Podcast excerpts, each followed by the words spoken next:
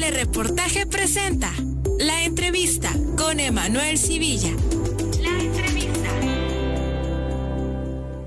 Doctora, bienvenida una vez más a Telereportaje. Qué gusto.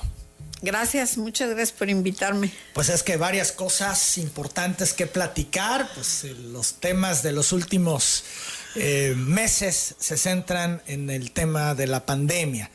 Eh, para el gobierno federal, Tabasco es amarillo en el semáforo epidemiológico, pero para el gobierno estatal es naranja. Así es. ¿Por qué, doctora? Bueno, porque mire, nosotros hemos pasado muchas semanas en, en la parte más crítica de la pandemia.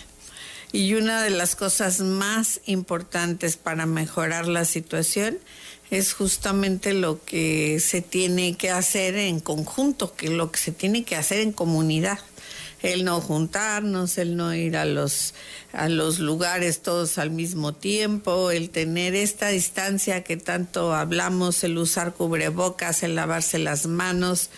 Y un poco cuando se empiezan a bajar las cosas, se empiezan a aumentar los casos. Eso es un hecho. Así fue el, el rebrote que tuvimos en julio, ¿no? Que veníamos más o menos y vino el Día del Padre y, y el Día de las Madres, del Niño del niño y del padre para arriba impresionantemente. Entonces, más vale llevársela con calma. Esta es una decisión por prudencia que mantienen el cambio de semáforo detenido, me refiero en comparación a lo que el gobierno federal ha determinado para no solo Tabasco, el resto del país. Sí, yo creo que es una decisión basada en las en las evidencias epidemiológicas que tenemos, sí, que hay que ir con paciencia en este asunto, no no podemos abrir todo al mismo tiempo para que la gente eh, salga y piense que esto ya se terminó, esto no se ha terminado, esto es un impas nada más, pero los pronósticos señalan que podemos tener un rebrote en octubre y que podríamos tener problemas incluso hasta diciembre, ¿no? Entonces, bueno, no es que ya se haya terminado. Y un poco el semáforo, eso le da esa sensación a la gente de que, no, hombre, ya estamos en amarillo, ya podemos hacer todo. No, no es solamente el semáforo, también son los casos que se reportan, las, los fallecimientos, que hemos visto una baja constante en las últimas semanas. Sí, mire, eh, hemos bajado casos, desde luego hemos bajado hospitalizaciones y hemos bajado defunciones. Ayer, por ejemplo, este, publicamos una defunción, porque nosotros no podemos publicar defunciones que no estén certificadas, que no diga sí fue COVID. Las sospechosas no podemos subirlas. Ayer realmente había cuatro sospechosas que no podemos subir hasta que no tengamos el estudio de, de, de que fue COVID, ¿no? Pero hemos llegado a tener cuarenta y tantas defunciones. Ah, claro, claro, lo las más alto 24 fue, horas. fue eso, ¿no? 31 de marzo se dio Sí. la primera defunción por COVID en Tabasco hace cinco meses. O sea, cinco meses después volvemos a registrar una sola defunción. Así es, y este todavía hay pronósticos de que vamos a tener más defunciones. Todo depende mucho de la gente, de que quieran llegar al hospital en tiempo y forma. Usted sabe que hemos recibido la mayor parte de pacientes que recibimos hace 15 días todavía eran pacientes muy graves, ¿no? Que llegan prácticamente ya para intubarse, que ya no hay más, más cuestión que hacer. Y creo que eso es muy, muy importante porque está demostrado que tenemos mucho más de funciones en la casa que en el hospital, ¿no?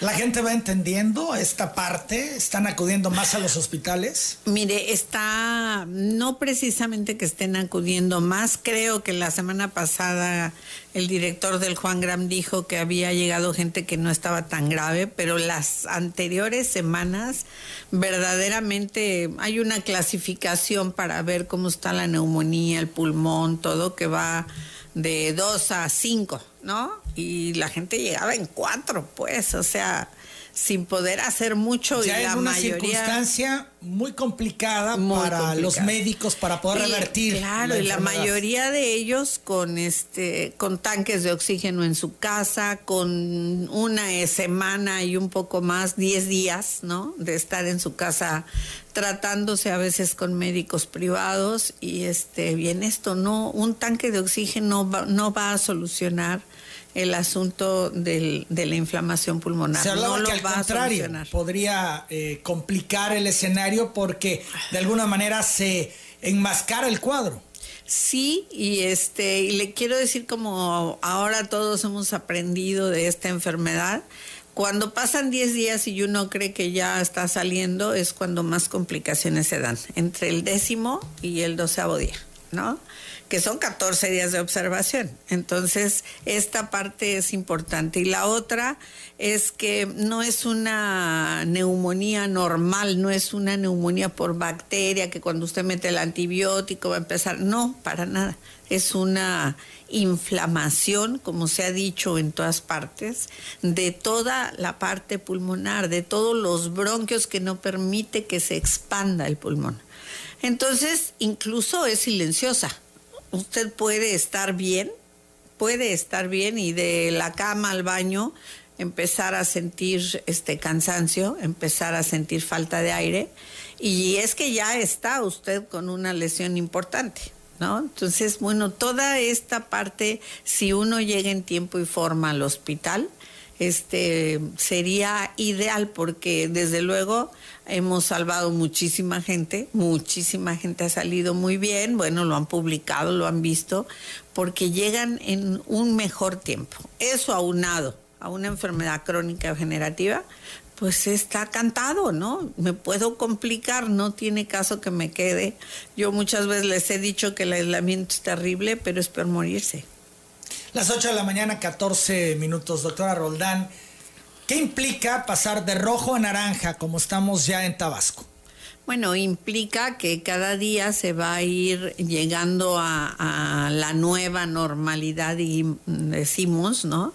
El ir abriendo más espacios, la gente regresando también a trabajar, este, porque usted sabe que tenemos mucha gente por decreto que está fuera del trabajo, ¿no? Entonces, bueno, se van a ir incorporando poco a poco las gentes que se fueron por decreto y se van a ir abriendo mayor número de espacios, de comercios, de, de todo, ¿no? Hoy estamos, este lunes, ya en naranja. Sí, hasta, prácticamente. Bueno, empezamos a partir de, de mañana, hoy seguramente sale el decreto, ¿no? De que estamos en naranja y en la próxima semana estará ya el listado de todas las cuestiones que se pueden ir abriendo. Pero ¿por qué una semana después si ya es a bueno, partir de porque mañana? le quiero decir que estamos en esta en esta parte de discutir los aforos, los tiempos. Nadie puede abrir al 100%. Nadie. ¿No? Tiene que ir midiendo todas las cosas que se van, todo lo que conjunte gente, hay que irlo midiendo y haciéndolo con cuidado, porque en un momento podemos tener un brote. Es decir, todo mundo tiene que tener cubrebocas y todas las empresas, por chiquitas que sean, tienen que tener un protocolo. Y además se deben de inscribir en una plataforma que hizo el, el gobierno, ICEDEC, para poder saber y poder consultar los protocolos y poder estar claro de que ya está inscrito, de que las empresas están. Fíjese, no teníamos un listado en Tabasco de cuántas empresas hay. Hoy le pueden decir cuántas empresas, cuántas chiquitas, cuántos negocios, todo hay en cada uno de los municipios y sobre todo aquí, ¿no? Inscribiéndose en la plataforma que no tiene mayor, bueno, así como platicábamos ahorita de ir dando el siguiente paso a las cosas, pues nosotros hemos tenido que aprender también esta parte de la tecnología, ¿no? De ocuparla, ahí la tenemos, hay que darle movimiento y ocuparla. Y esta es una parte importante, una plataforma que nos permite saber número de empleados, todo, todo, todo, para poder organizarse. 8 de la mañana, 17 minutos. Entonces, hoy sale el decreto, y estaremos oficialmente en naranja, pero este resto de semana, prácticamente toda la semana, es como si estuviéramos en rojo. Así es, pero el vamos, lunes vamos ya a sentir ya el, cambio, a claro. partir de Del lunes 7, 7 de septiembre. Así es. Donde se ha dicho que aperturarán cines, las tiendas Sí. departamentales, Sí, gimnasios. Sí, con También- todo con protocolo, todo con afores restringidos. ¿no? También el tema de los servicios de culto religioso. ya También. decía el obispo de Tabasco que ellos permitirán el acceso al 30% del aforo. ¿Les parece bien a es. ustedes? Sí, nos parece bien. El 30% con la distancia adecuada. Ahora, en los gimnasios, ¿cómo va a operar? ¿Aplica para todo tipo de gimnasio o es exclusivamente para eh, cuestiones de pesas? Porque hay gimnasios de box, hay, en fin, eh, una infinidad Mire, de, los, de los gimnasios. gimnasios han hecho un protocolo que lo hemos estado revisando. Este, tienen muy bien organizado, se han capacitado eh, los, los gimnasios de barrio, los gimnasios chicos, que son los que a mí son los que más me preocupan, ¿no? Porque en los grandes usted sabe que pueden tener más gente y más todo, en los de barrio hay que tener mucho cuidado para cubrir el protocolo. ¿no? Se van a abrir, este, bueno, por ejemplo, con cita. No, no, no va a llegar cada quien a la hora que quiere. Tiene que tener Como la generalmente cita. ocurría antes de la pandemia. Que usted llegaba a la hora que podía, ¿no? Bueno, ahora es con cita. Prácticamente todos los espacios es al 30% hasta no ver cómo nos vamos a ir, este, cómo vamos a ir evolucionando. Estas en clases esto. también de bicicletas y demás con gente en lugares Sí. cerrados, sí, al 30%. Al 30% y tienen que tener todo el protocolo. Cada vez que sale alguien, entra un grupo o entran cinco gentes o seis, cuando salen hay limpieza de toda el área y entran los que siguen. Ese es el protocolo que se Ese tiene que seguir. ¿Y la gente va a tener en estos lugares de hacer ejercicio que usar cubrebocas a fuerzas? Este sí tienen que usar cubrebocas. Eh, Bueno, mire, si están a una distancia como usted y yo, que estamos, yo aquí traigo mi, mi cubrebocas, a una distancia eh, de un metro y medio, podrán incluso no usarlo. Pero la idea es que lleguen con este con cubrebocas y que si les asfixia el hecho de estar haciendo ejercicio, lo pongan a un lado, lo hagan, pero cuando salen, salen con se su lo vuelvan a poner. con su bueno, vale la pena decir que aquí en XCBT se hicieron distintos ajustes y protocolos. La mesa de trabajo de telereportaje se amplió de tal manera que Claro. pudiéramos estar eh, trabajando sin cubrebocas, pero con la distancia que las autoridades nos han instruido. Son las 8 de la mañana, 20 minutos. En cuanto a la burocracia, Sí. se había mandado por decreto a mucha eh, a sus casas. Sin embargo, a partir del 7 se empezarán a integrar. ¿Cuál es el criterio? ¿Cómo se irán integrando y quiénes se irán integrando? Mire, no se van a integrar a partir del 7 todavía. Todos los que quieran y se sientan bien pueden reintegrarse, pero el decreto los marca hasta el primero de octubre. Entonces eh, se O sea, todavía septiembre septiembre para que vayan fuera. regresando a octubre. También todas las, las instituciones tienen sus protocolos de entrada con horarios que en los lugares en donde hay mucha gente tendrán que ir escalonando los horarios. Incluso nosotros tenemos algunas concesiones, por ejemplo, para las mamás que no no hay guarderías, no había guarderías, ya va a haber guarderías. ¿A partir del 7? Este, a partir del 7, este, para que puedan dejar a los niños, porque también qué hacen con los niños. No, no, la idea no es que se los lleven a los abuelos, pues, porque a los que tenemos que cuidar son los abuelos. Entonces, bueno, también están en una situación difícil, ¿no? Algunos podrán trabajar sábado y domingo, otros podrán trabajar en la tarde. Lo importante es cómo se organice en las, en las empresas, con nosotros en el gobierno, el trabajo que se tiene que hacer. Hoy hemos descubierto que hay muchas cosas que se pueden trabajar en casa y que las pueden mandar y que tengan como la meta o tu trabajo de esta semana es este, ¿no? No hay de que no lo entrego, no lo hice o no, no, no. Ese es tu trabajo y podrá permanecer en casa dependiendo de las condiciones. ¿Por qué no se anticipa eh, la entrada de las personas que se encuentran fuera si ya están dadas las condiciones? Porque el decreto dice que es el primero de octubre, el decreto que hizo el presidente. Bien, son las 8 de la mañana, 22 minutos, pero podríamos entender que ya están dadas las condiciones en Tabasco. Ya, ya están dadas las condiciones para que se vayan incorporando. Son las 8 de la mañana, 22 minutos. ¿Qué implica el color amarillo, doctora? ¿Llegar a semáforo amarillo epidemiológico?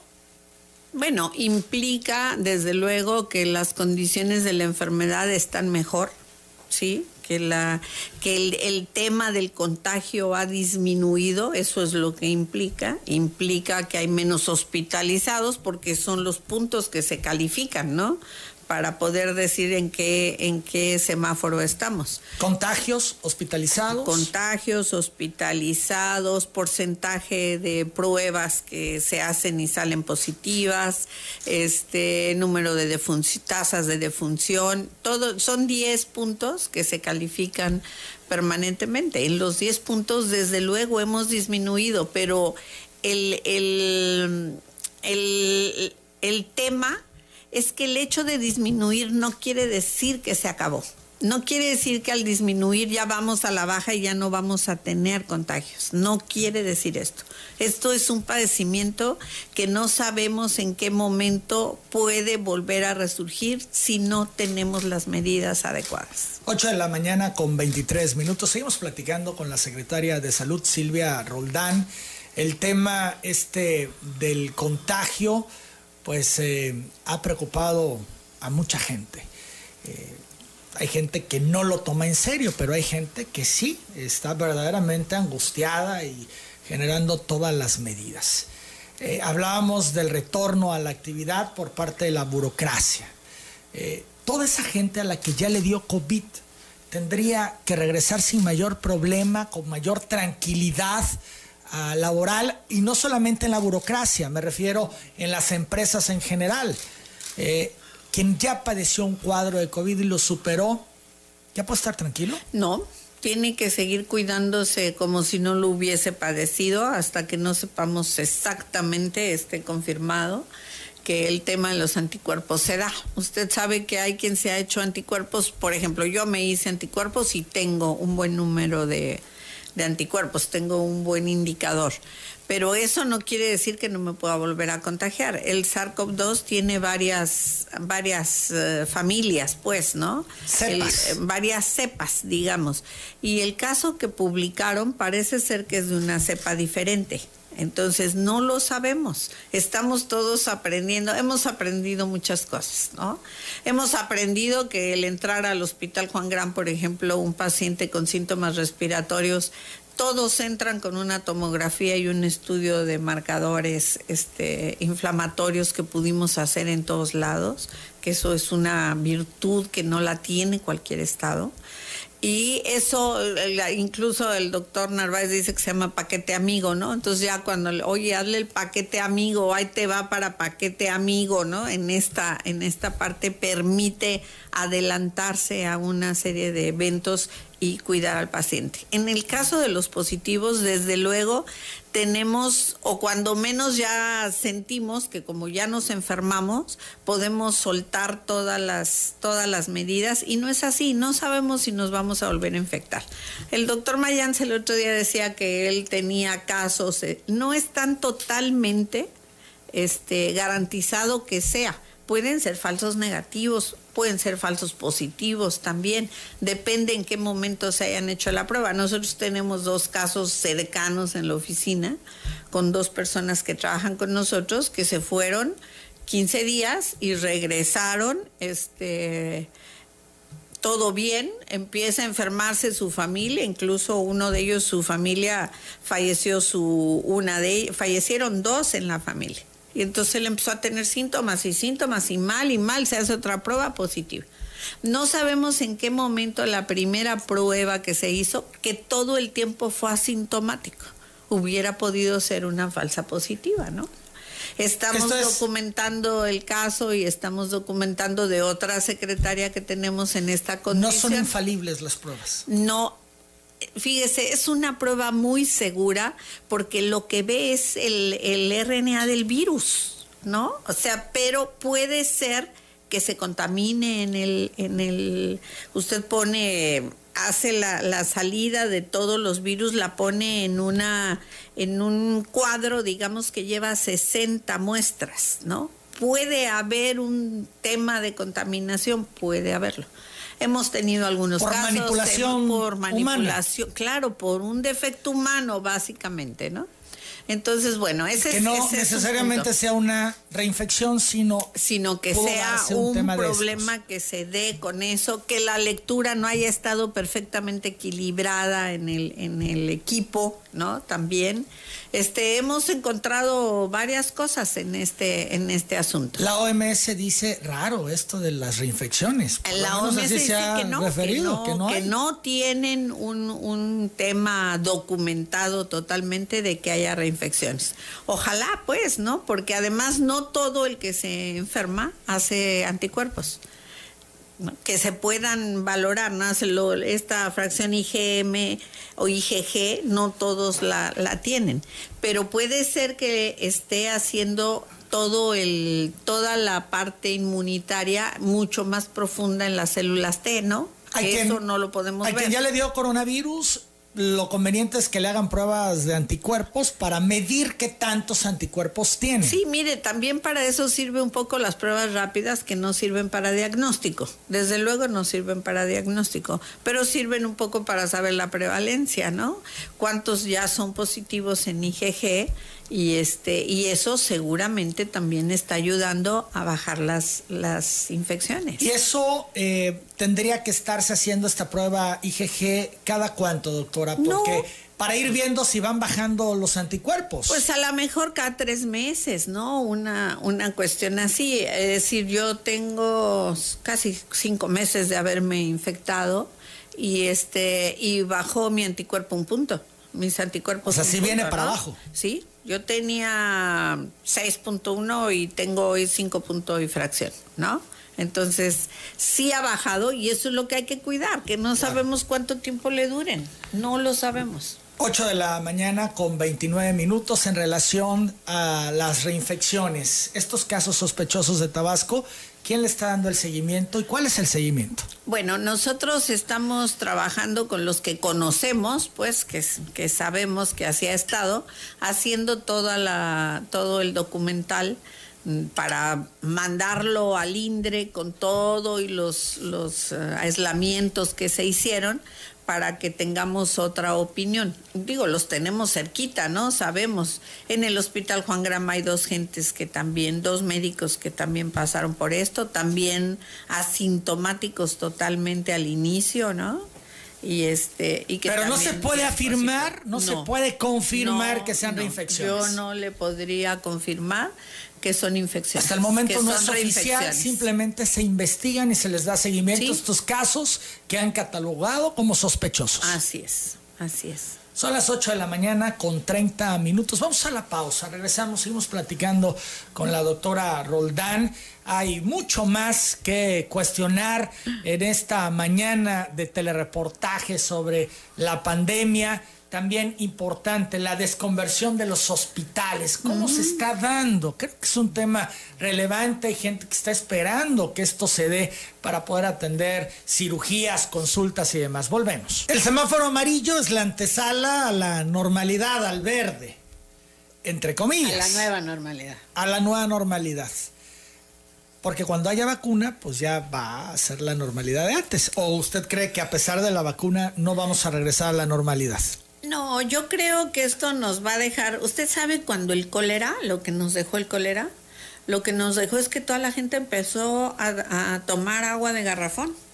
Antes el agua en México no era un tema, ¿no? Este, toda la gente que viajaba a otro país decía, ay, venden botellas de agua, ¿no? Este, eso nos dejó el cólera, nos dejó el uso del agua en garrafón, de agua potable, en fin, esa, esa parte. Yo espero que lo que nos deje el COVID son estas medidas higiénicas que tenemos que tener permanentemente y nos devuelva los abrazos, ¿no? Esa, esa parte tan, tan que cuando usted se está dando cuenta ya quiere abrazar a la gente, ¿no? Este, esa, esto. Yo creo que la vacuna es, se tiene que probar todavía están en eso. Hacer una vacuna no es nada más hacerlo y, y, ya quedó lista y ahí te va y la probé en 10 gentes. No, se tiene que probar en volumen y ir midiendo anticuerpos a la gente. Si hay efectos secundarios. Hay que ir midiendo anticuerpos y viendo este si crecen, si no crecen, cómo están. No es un proceso facilito. ¿Esa vacuna a quién se le tendría que aplicar en un primer momento, doctora? Bueno, desde luego a todo el que tenga riesgo, al mayor de 60 años y a todo el que tenga riesgo. Por ejemplo, jóvenes que no tengan ninguna enfermedad crónico-degenerativa, los, ellos no tendrían que aplicárseles la vacuna. que aplicárselas, ¿sí? Los que no tienen obesidad, pero todos los que tienen obesidad, todos los mayores de 60 años, todos los diabéticos hipertensos se tienen que hacer. ¿A los que ya les dio COVID? Pues eh, fíjese, es una muy buena pregunta. Seguramente que sí, ¿no? Porque acuérdese que, el, por ejemplo, el tema de influenza, que nos vacunamos cada año, es porque cambia el virus. Los virus tienden a mutar. No han encontrado un cambio a esta, esta persona que documentaron en, en China de que tuvo una reinfección. Parece ser que es otro, otro virus de la misma familia, ¿no? Que es otra cepa, pero también es SARS-CoV-2. ¿Tiene confianza en las vacunas, doctora? Porque, bueno, son eh, distintas empresas y distintos investigadores los que están desarrollando países esta vacuna, la mexicana, por ejemplo. Mire, no sé exactamente porque no he profundizado en el tema de la mexicana, pero la vacuna que hablaron de que es la que vendrá a México, la que tendremos la posibilidad de tener, pues me parece que todos los grupos de investigación tienen toda la formación para hacerlo. ¿No? Este, ¿cómo no creer en las vacunas? Yo cuando oigo me dice alguien que para qué vacunarse si esto no va a servir, no esto, yo les pregunto, ¿a cuántos niños con poliomielitis ven en la calle? ¿Sí? Cuando antes la poliomielitis era un tema. ¿Sabe usted cuántos niños se morían por sarampión? Era impresionante la cantidad de niños que se moría por sarampión. Hoy las vacunas han podido, por eso tenemos más, más época de vida larga, pues, porque antes se morían muchísimos antes de llegar a la adolescencia, ¿no? Entonces las vacunas, desde luego que es un reforzamiento y desde luego que todo el mundo está esperando que haya una vacuna para poder hablar de volver a ser normales, entre comillas. ¿Cuándo podríamos decir que una vacuna es segura? ¿Después de cuánto tiempo?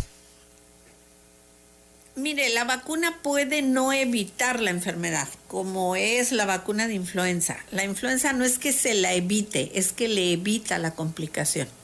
Bueno, pues a los en, en, el primer año podremos ver cómo se desarrolla y cuántos pacientes tenemos con, con COVID, ¿no? Esa, esa va a ser la marca. Y cuántos de esos pueden ser graves y cuántos no. 8 de la mañana con 38 minutos. Usted hablaba hace unos momentos, al principio de esta plática, de rebrotes que la proyección indica pudieran darse en octubre. Así es, la proyección indica que podemos tener un rebrote en octubre. Todo depende del uso del cubrebocas, del uso de las medidas higiénicas y de la distancia que guardamos en donde hay mucha gente. El rebrote entonces dependerá de lo que hagamos los ciudadanos. Así es, el rebrote depende de todos nosotros. Este es el momento. Mire, yo veo muchísima gente con cubrebocas en la calle, mucha gente pero este pues hay veces que lo traen debajo de la nariz, hay veces que lo traen de diadema, hay veces que lo traen en la papada, hay que usarlo, no hay de otro. Es fíjese, realmente la gente aquí ha ayudado mucho en eso porque el clima es difícil aquí. Entonces traer la, boca tapada, la nariz, todo, yo incluso he hecho un poco de alergia con los, con los cubrebocas, ¿no? Este, empiezo a toser de repente con el cubrebocas, seguramente el pelito del cubrebocas se mete en la garganta, en fin, yo creo que la gente ha hecho un esfuerzo importante. No lo suelten, todo mundo tenemos que salir con cubrebocas a la calle y tenemos que traer alcohol en la mano y tenemos, si no hay donde lavarse las manos, alcohol es suficiente para hacerlo.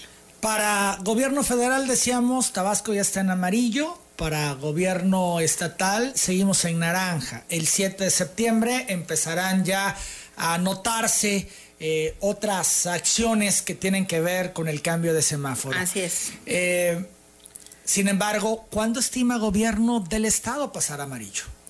Bueno, dependiendo de cómo vaya evolucionando la, la, pandemia, ¿no? Vamos a ver, fíjese, son 15 días, son dos periodos de incubación, no son 15 días por, no, son periodos de incubación. Entonces, en 15 días vamos a ver cómo se desarrolló el tema en naranja. ¿No? Si pudimos bajar, si estamos en esa condición, seguramente vamos a pasar a amarillo, pero necesitamos cooperar todos. Yo les comento a los, cuando me habla alguien porque le cerraron el negocio, porque no, necesita abrir y, y fueron y le dijeron y que no cubría y que sí lo cubría, nosotros lo tenemos en la mano. Si yo no cuido el aforo en la tiendita, yo puedo, estoy contribuyendo a que me cierren la tiendita, pues.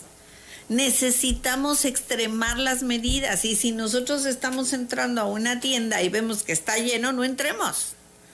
¿No? Por eso es el tema del aforo, es el tema del, del, del tiempo. Sábados y domingos no se va a abrir nada, ¿eh? Porque Seguirá como está ahora. Claro, sábado y domingo no se abrirá, hay que restringir los horarios y hay que restringir la cantidad de la gente. Y bueno, desde luego todas las promociones que los almacenes hagan, este, las tendrán que hacer por internet solamente.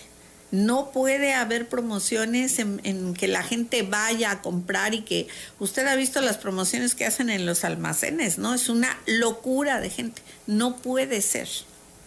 Las 8 de la mañana, 41 minutos. Doctora Tabasco presenta ya eh, un escenario de una inmunidad de rebaño por los números de contagios que ya se tienen a hoy, cinco meses de pandemia, a todo lo que da, llegamos a ser primeros lugares a nivel nacional, etcétera. ¿Se tiene ya una inmunidad de rebaño? Pues ¿Podríamos hablar de ello? Sí, claro. Este, mire, finalmente cada paciente este, que se infecta, lo deberíamos de contar por 30, ¿no? Ese es el, ese es el estándar, que deja 30 infectados. Si nosotros... Ya no por 8, por 9, como nos decían. No, el, el, la parte de la métrica que teníamos en, en, México, que tienen en Washington, dice que es por 30 gentes lo que se debe de contar, ¿no? Entonces, si nosotros contamos por 8, cuéntele cuánta gente tenemos, tenemos infectada con 500 y tantos casos que traemos, ¿no? Claro, la cifra aumentó a 28.200 contagios hasta ayer. 28.200 por 30. Así es. Entonces estaríamos hablando de 846 mil tabasqueños. Claro, prácticamente traemos, ¿cuál sería el porcentaje que, que trajéramos, no? Ya tenemos... Casi la mitad de la población. Casi, casi la mitad, pues son 2 millones 500, ¿no? un poquito menos de la como mitad. Un 40% de la población. Y eso se puede considerar ya como... No, tiene que ser más. Tiene, que, ser, más. Por eso el riesgo del rebrote. Por eso ¿Quién proyecta la posibilidad del rebrote? Bueno, mire, hay muchas, muchas proyecciones. Aquí hay gente que se dedica a, a las matemáticas, ¿no? El doctor Ulina ha estado trabajando mucho con nosotros para, la, para decirnos más o menos cómo vamos. Y el área de métrica de, de, la Universidad de Washington, que es el que hace las métricas de prácticamente todos los países. ¿no? Dice en, en la última que se publicó, ¿usted las conoce? Sí, las conoce, ¿no? En, en la última que se publicó habla de que podemos tener mucho más muertes que podemos llegar a un número importante más de muertes, que podemos este, tener eh, casos, un número mayor de casos en octubre, no a lo que tuvimos en julio. No, no a lo que tuvimos, pero que podemos tener mayor. 2.560 muertes hasta el momento. Así es. 2.560. se puede llegar a? podríamos tener mil muertes más, ¿no? Eso es lo que proyectan. Es decir, por eso en este momento es tan importante. Fíjese, en este momento es importante muestrear, seguir muestreando, aunque el muestreo ha bajado, porque la gente no tiene los síntomas, entonces no acude a preguntar si se puede hacer una muestra o no se la puede hacer, pero es importante seguir muestreando. Nosotros tenemos el segundo lugar en muestreo. Ahorita traemos 21 muestras por cada mil habitantes. La Ciudad de México es la que va más alto y nosotros, ¿no? Ese fue un tema también muy controversial en el tema de las muestras, porque además le quiero decir que efectivamente no se trata, el, INDRE apoyó con todo lo que tenía que apoyar el nivel federal, pero el Estado invirtió en, en, este, en reactivos para que no tuviéramos un problema de muestreo. Entonces, ahorita en, el en, en, Tenosique estamos metiendo una unidad móvil de laboratorio que va a procesar muestras allá y que vamos a, a evitar pues que estén trayendo las muestras desde Tenosique, Zapata, Balancán para, para hacerlas, ¿no? Es importante mantener Se muestreo. Secretaría de Salud da por hecho que habrá rebrote. No, Secretaría de Salud da por hecho que la gente nos va a ayudar y que no tengamos un rebrote en octubre. Y entonces, si la gente no nos ayuda, es un hecho que sí podemos tenerlo. En 15 días sabremos si el haber pasado a naranja no nos provocó un rebrote. Así es. Y si este escenario se da, es decir, que mantenemos los contagios a como vienen, eh, pues en un rango, a veces por debajo de 100, a veces por debajo de 200, como Así se han es. mantenido, podríamos pasar a amarillo Así es. en el transcurso de septiembre. Así es. 15 días, ¿no? Y además... En 15 días tendremos claridad. eh, dejamos pasar también las, las fiestas, entre comillas. Es un que- hecho, creo yo que la gente se va a reunir ese día. Pues mire, yo, yo confío mucho en que la gente prefiera reunirse en diciembre que en, que en septiembre, ¿no? Es escoger, al final de Pues cuentas, sí, como es- ciudadanos, si nos cuidamos ahorita, claro, o sea- podríamos tener un mejor diciembre. Claro, podríamos tener un mejor diciembre. Si nos descuidamos ahorita, se puede complicar todo, incluso Claro, en y las además te- si se complican las cosas, se tiene que volver al semáforo naranja o al rojo. Y entonces se, se, se lesiona toda la parte económica, no es que se quiera, pues, es que la vida es la vida, ¿no?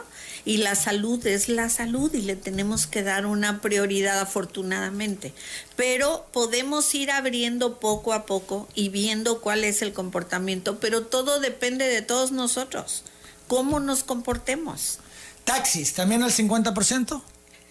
Igual al 50%, lo más difícil han sido, usted sabe, las cuestiones de movilidad, ¿no? Que es en donde más problemas se puede tener de contagio si no guardamos las medidas. Este, si no traen cubrebocas, les tienen que dar un cubrebocas Muchos ahí. transportistas no ven de qué manera pueden burlar estas cuestiones es. de ya ve que del hemos, protocolo. hemos sacado hasta gente de las cajuelas pa- Sí. para pasar el retén y no sé qué.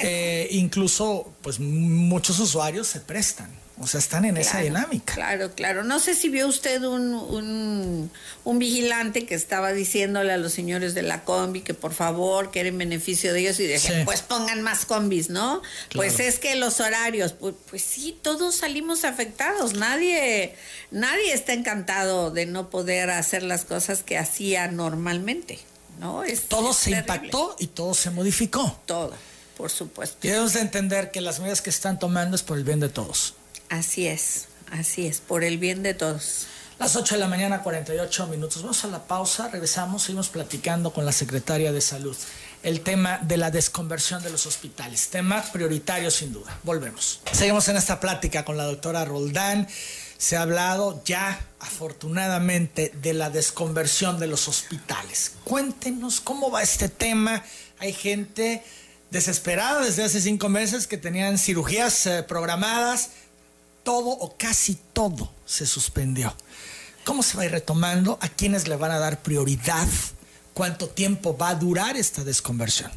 Bueno, mire, ya estamos trabajando en eso. Este es, es urgente también la parte de desconversión porque primero no podemos tener hospitales que tengan el 40% de ocupación, pues, ¿no? Como el Juan Gram. Entonces ya se tiene la zona que va a permanecer para COVID y en un determinado momento cómo tendríamos que crecer igual que que lo hicimos en esta primera. Pero ya es más fácil porque ya lo hicieron. Claro, y además ya tiene todo mundo la experiencia de cómo fueron, fuimos caminando. Pero este se va a dejar un área específica para. ¿En todos los hospitales? En, no, bueno, el Juan Gran por principio, este va a abrir toda la parte de cirugía que teníamos eh, programada, la parte de urología, la parte de cirugía de, cáncer que tenemos programada también. No se suspendió nunca hemodiálisis, no se suspendió nunca quimio. Esa parte siguió caminando. Pero, por ejemplo, hernias, ah, claro, claro, vesículas, todo esto se reactiva. Porque además, fíjese, la gente sí ubicó como muy bien el tema de no ir a los hospitales, ¿no? Este, este, la repercusión que esto tiene todavía no lo sabemos hasta que no eh, se analice todo el año qué cambios hubo en la mortalidad. Ese es uno. Y en el otro hemos tenido una gran cantidad de prematuros, de niños prematuros, porque se dejó de hacer control prenatal. Las mujeres dejaron de ir al centro de salud, el centro de salud estaba cerrado porque el médico se fue de, se fue de, decreto, ¿no? Por riesgo o por enfermedad también. Y entonces este, no había quien hiciera el control prenatal.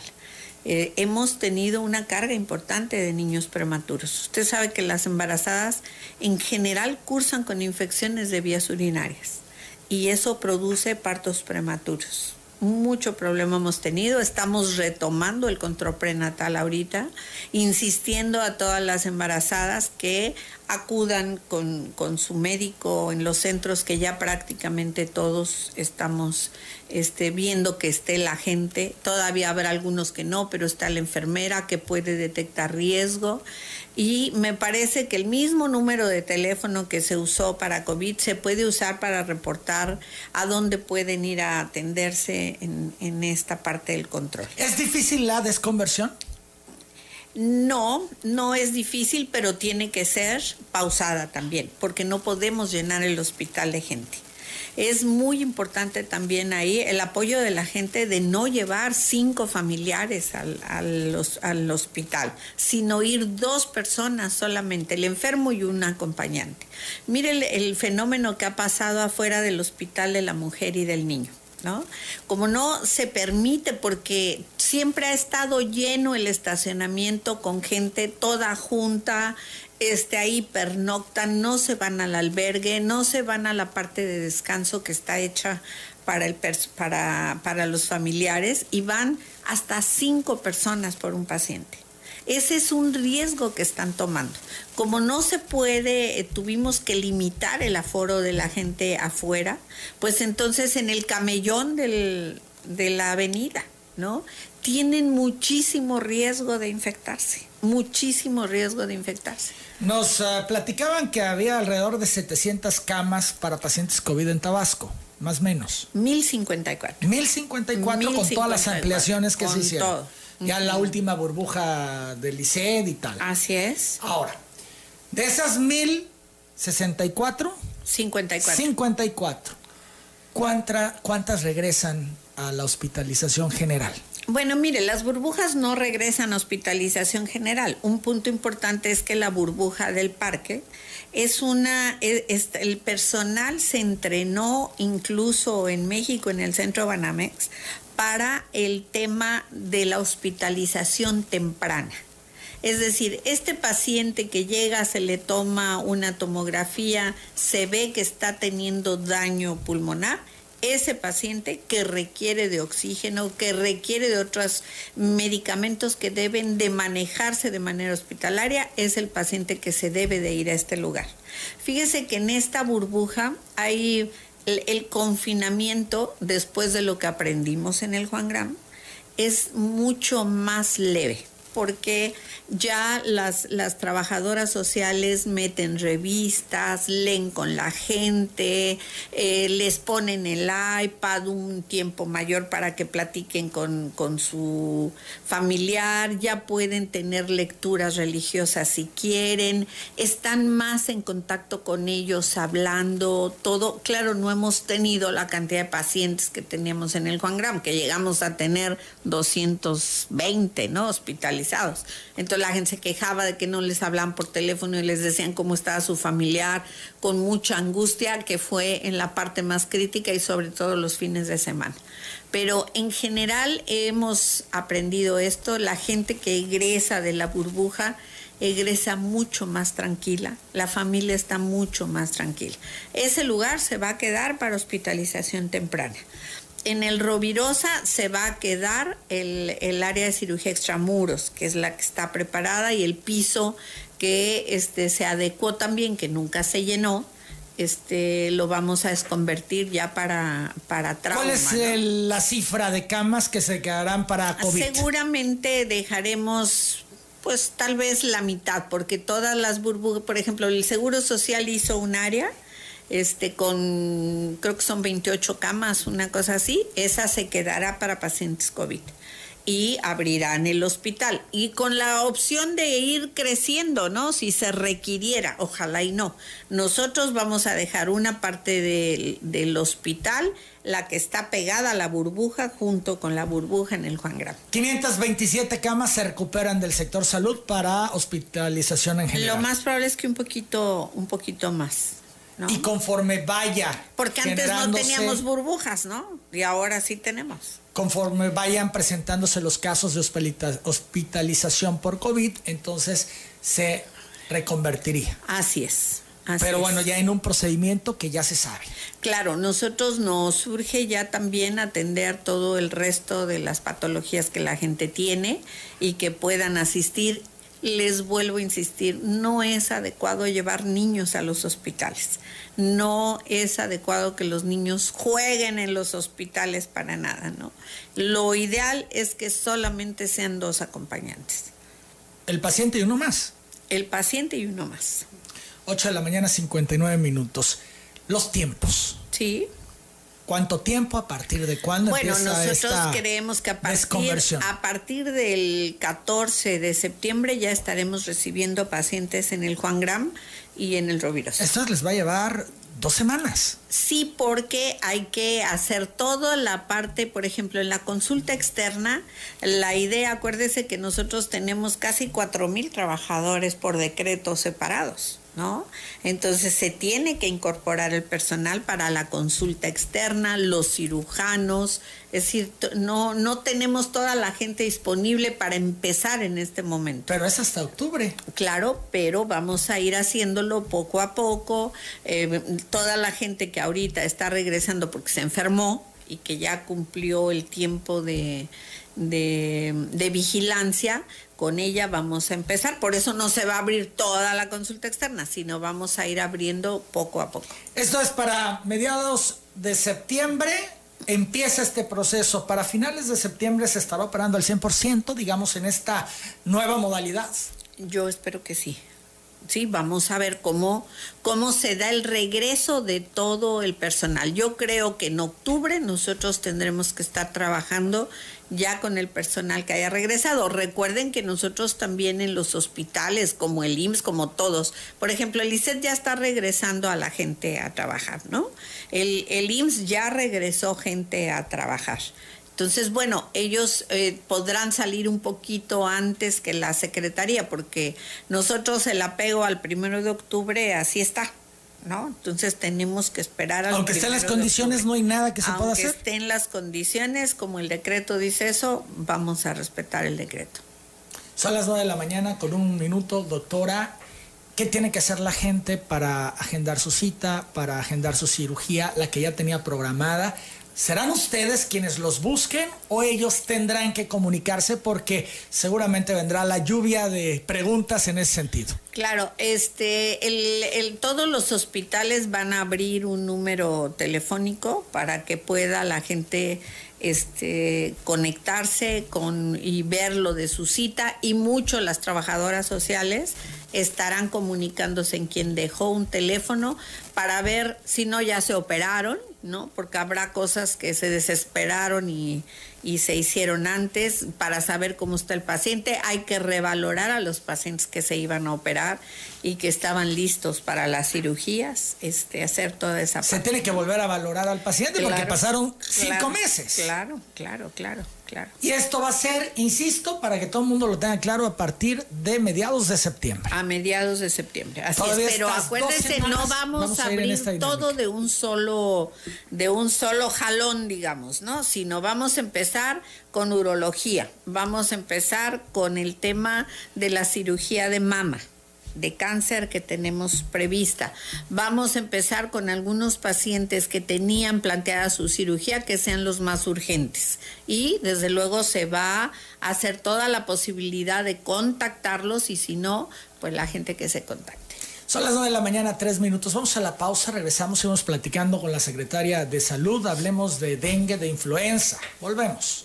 Dengue en Tabasco, ¿qué tanto más espera que se complique? Somos primer lugar, usted refería que tal vez no todos están reportando todos los estados a como debieran, etcétera. Sin embargo, bueno, en Tabasco es una realidad del dengue por el trópico, por las condiciones en las que vivimos.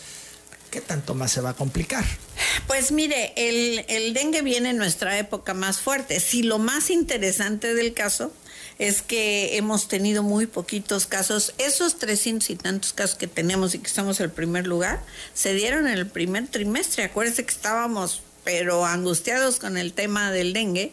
Este, cuando se entró el COVID, yo le decía, no sé si hay una competencia viral, ¿no? Pero muy poquitos casos. Creo que la semana pasada tuvimos 11, pues, ¿no? Que es nada para las cifras que hemos tenido otros años. Todavía no llegan las lluvias, ¿no? Ahí vienen pues las lluvias ya fuertes y tenemos que insistir otra vez. Fíjese, este tema de la salud y de las enfermedades virales, lo, lo más fácil y lo más complicado es el apoyo de toda la gente para evitarles los patios, el voltea, tapa y tira. patios limpios. Claro, es fundamental porque son los lugares donde hay mayor porcentaje de, de pacientes con dengue, donde no limpiamos, donde no tiramos, donde no volteamos. Eso es un hecho. ¿Qué hay de las fumigaciones? Bueno, ya estamos este, trabajando con eso. Estamos. ¿Se retrasaron? Esto es, vamos a destiempo. fíjese que no, entramos bien porque, bueno, pues ahí lo tenemos encima, ¿no?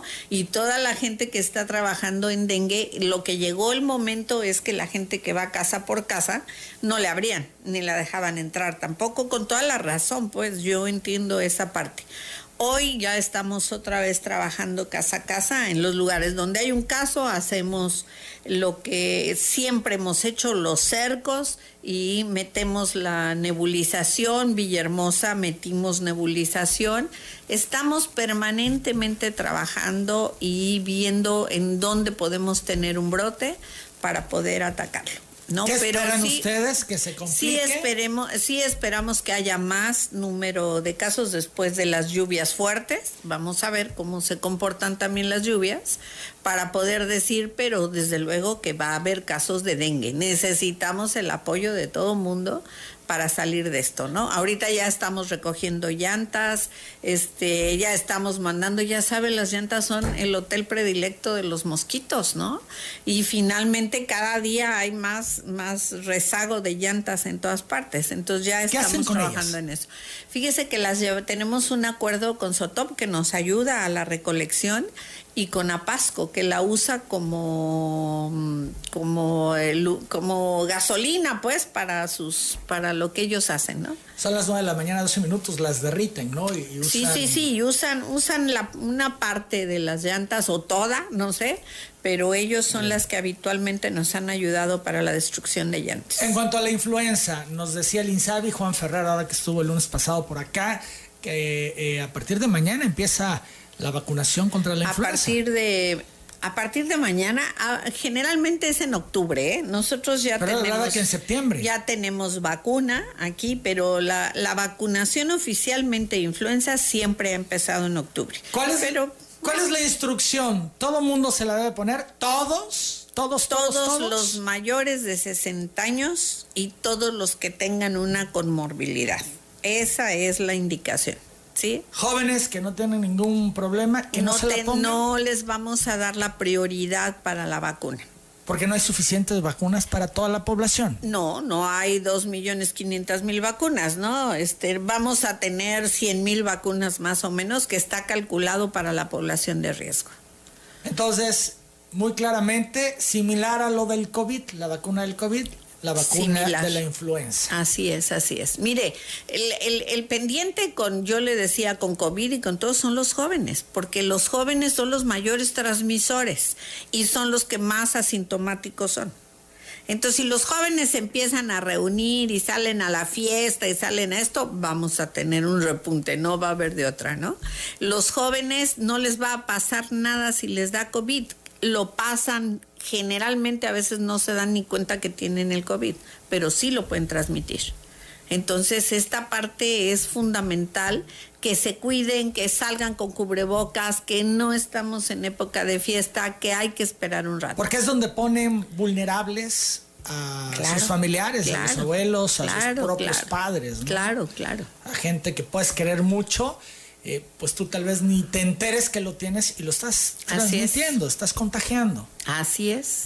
Bares, ni fecha de apertura. No, todavía no. Ni siquiera en amarillo. Ni siquiera en amarillo. Son las 9 de la mañana, 14 minutos. Regresando a la influenza, entonces, eh, van a ser jornadas de vacunación. Va a tener que ir la gente. Eh, ¿A dónde? ¿Cómo va a funcionar?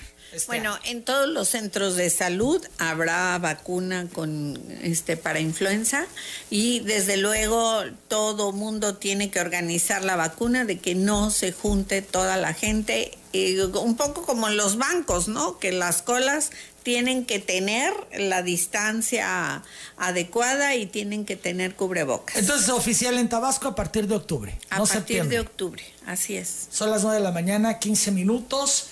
En cuanto a la vacuna de la influenza, doctora, hay gente que dice, ¿no me va a hacer mal si me da COVID después? No, para nada, nada tiene que ver.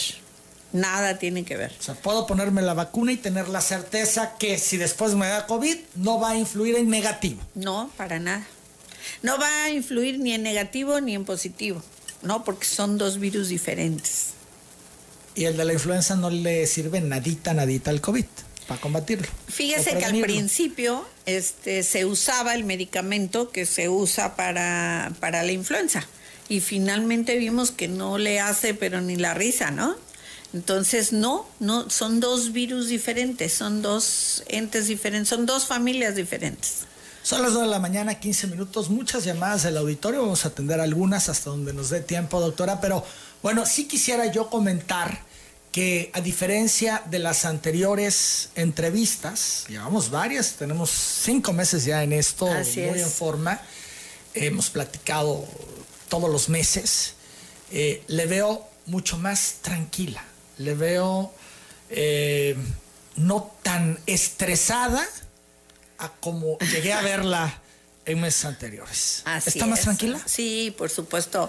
Mire, estoy más tranquila, pero no quiere decir que estemos bajando la guardia todos, ¿no? Estoy más tranquila porque desde luego traemos dos mil muertes, ¿no? Y eso no ha sido fácil, pues. O sea, la, la, la, la gran pena de esta, de esta um, enfermedad ha sido eso, que traemos encima dos mil y tantas muertes y que eso no es fácil porque además ha habido gente joven, ¿no? Que, que, ha fallecido, que no, no porque los médicos no lo hayan hecho bien, para nada, porque de veras que la gente que está en los hospitales está entregada a esto.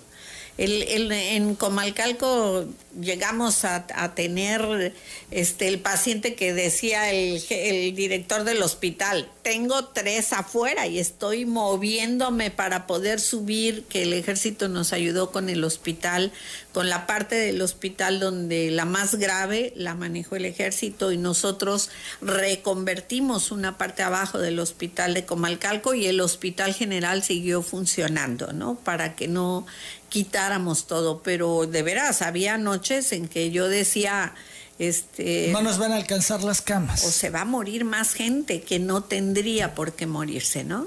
Eso, la pena de los códigos negros, de la gente que se muere en su casa y que ya cuando está viendo que se está ahogando es cuando pide la ayuda y cuando llegamos a dar la ayuda ya no es tiempo.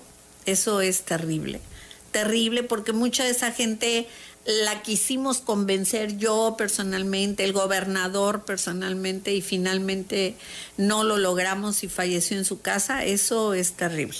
Pero desde luego tengo mucho mayor tranquilidad porque hoy hemos aprendido todos de esto, hemos, eh, estamos en con la experiencia en los hospitales de qué se debe de hacer y cómo se debe de hacer, porque al principio, pues acuérdese que manejamos medicamentos para ver si por ahí era la posibilidad que después tuvimos que quitar. Fueron aprendiendo en la marcha. Claro, aprendiendo como todo el mundo. ¿no? Claro. Este, ya como sigue ocurriendo. Ah, Hoy sigue ocurriendo, claro. Mucho más claridad de los escenarios de cómo ataca el virus, eh, en qué momento debe de ser eh, el ideal para intervenir a un paciente, pero al final se sigue aprendiendo. Sí, mire, el, el tema, por ejemplo, de enfermería, ¿no? Este, el tema de enfermería fue un temazo, pues. El estar contratando gente de enfermería, capacitándola, metiéndola, volviéndola a capacitar, eso ha sido el trabajo de las jefas de enfermeras en los hospitales, que fíjese, ninguna jefa de enfermeras prácticamente se retiró por decreto, aunque pudieron haberse retirado. Y eso lo comentábamos en el corte comercial anterior. Eh, le decía yo a la doctora que me emocionaba ver la actitud del sector salud, porque no solamente son médicos y enfermeras, sino también son administrativos y todos los que han tenido que entrarle a atender este tema del COVID, algunos llamando por teléfonos, otros atendiendo afuera de los hospitales, en fin, es toda una red de mucha gente que interviene, miles de personas que intervienen para poder dar esta atención y que gratamente veo la convicción y la entrega que dieron la mayoría, afortunadamente.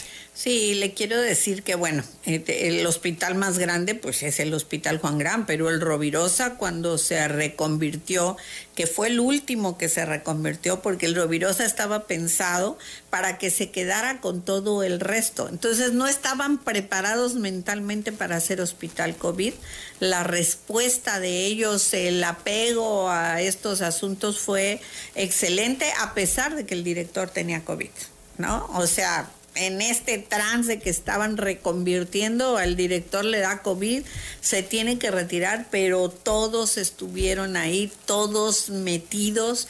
Este, les agradecemos muchísimo en Tenosique, en Comalcalco, en el propio Maximiliano Dorantes, que se creó para atender pacientes que fueran de salida del Juan Gran, finalmente tuvieron que atender pacientes graves. La vocación que quedó de manifiesta en estos momentos de crisis, cuando más los hemos necesitado, hayan estado. Sí, yo le agradezco mucho al sector salud, ¿eh? porque la unión del sector, incluyendo a Sedena en estos momentos, fue indispensable. ¿No? Nos reunimos durante cinco meses, prácticamente todos los días, sábados, domingos.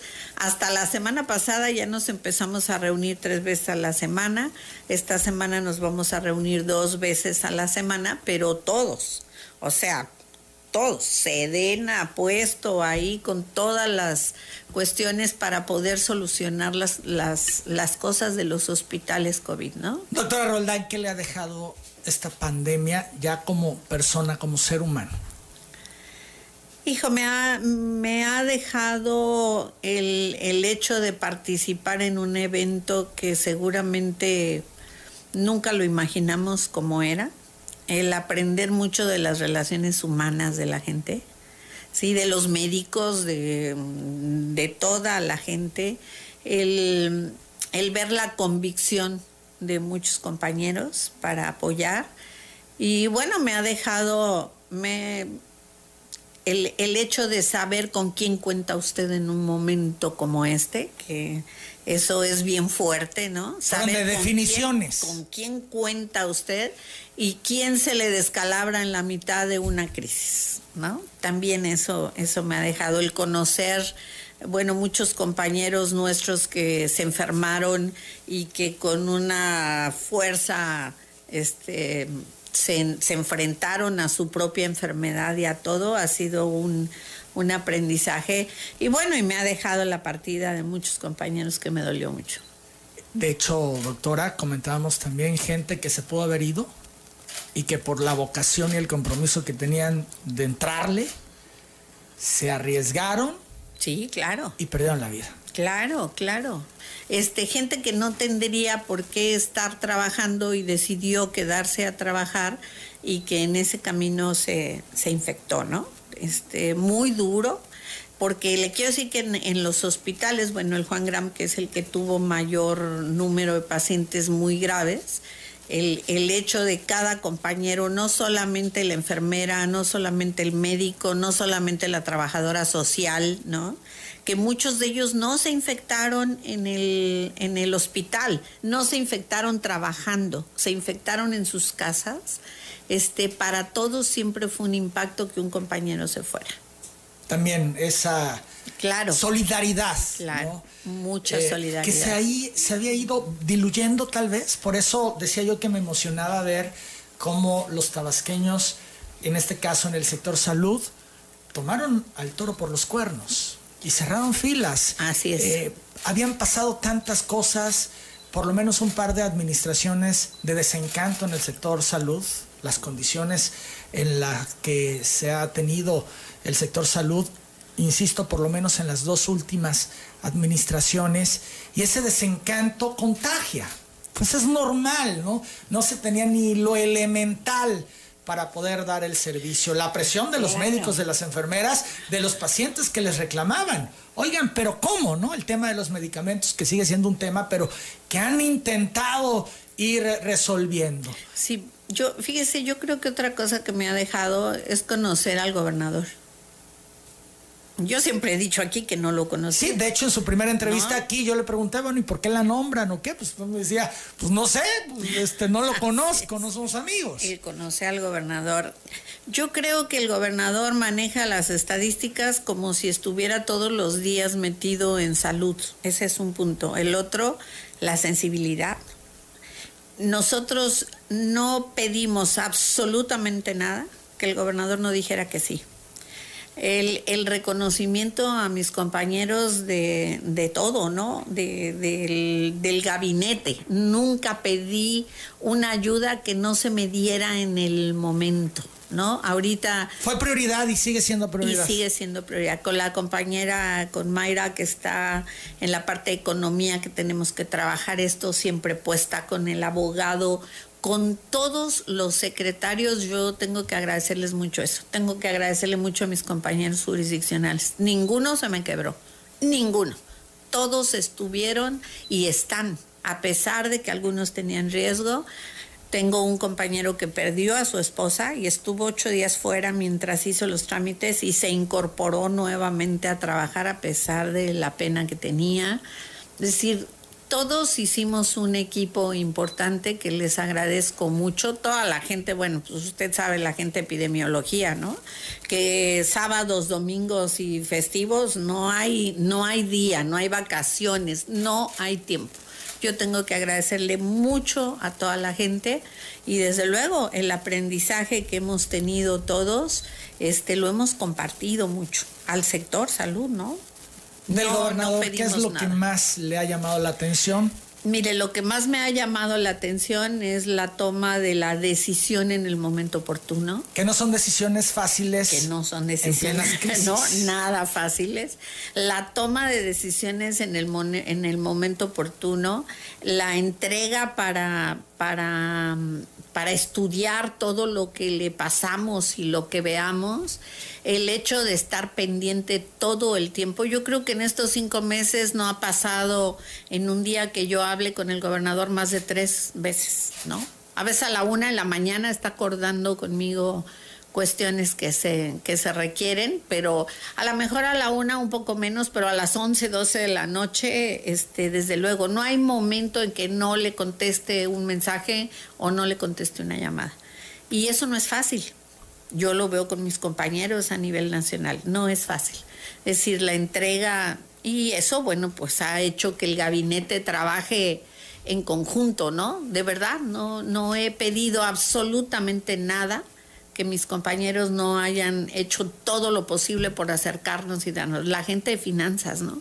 Que yo sé que la presión en finanzas ha sido fuertísima, pero que esta parte de la sensibilidad de ver lo que estaba, cómo se estaba dando este asunto, pues nos abrió las puertas en todas partes. Son las 9.28. Varias preguntas en este sentido. Doctora Cintia Ramírez es quien pregunta.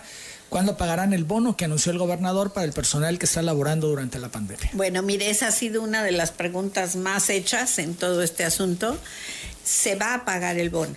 ¿sí? Lo que pasa es que había prioridades en este momento que cubrir para, para poderlo hacer y se está viendo cómo, de dónde, pero de que se va a pagar, se va a pagar. No se sabe cuándo. Es todavía. un compromiso del gobernador.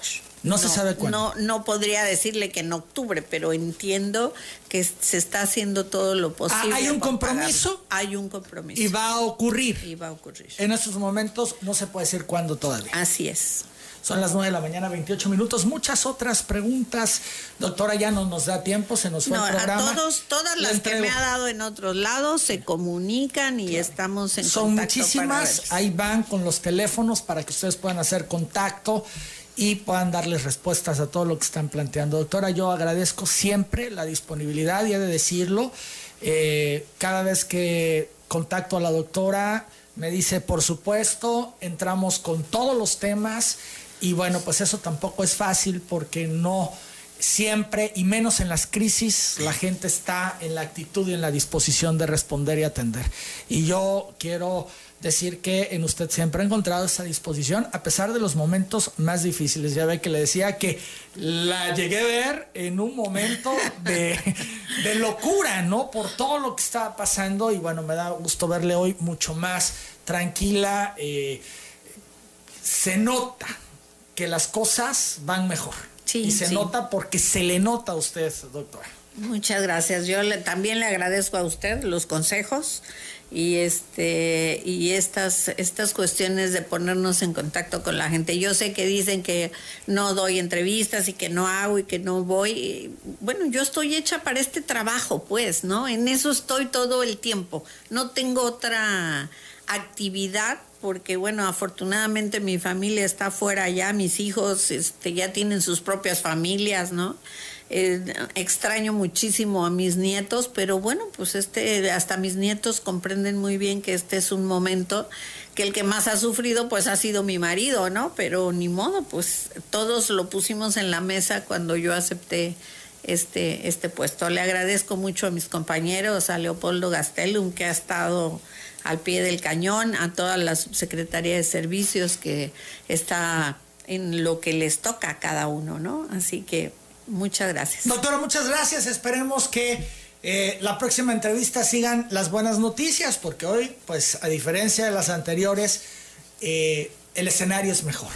Sí. Hay es que mejor. reforzar eh, la idea de no bajar la guardia, no confiarse, continuar con las medidas. Si nosotros seguimos en este camino, seguramente las cosas irán, seguirán mejorando en el Estado. Entonces esperemos que la próxima vez que nos sentemos a platicar sigan las buenas noticias. No bajemos la guardia, todo depende de nosotros, no la bajemos. El cubrebocas, la distancia y las medidas higiénicas son la base de esto. Lo más barato, pues. Claro. Las 9.31 es la doctora Silvia Roldán, la secretaria de Salud. Yo hago la pausa, regreso con más.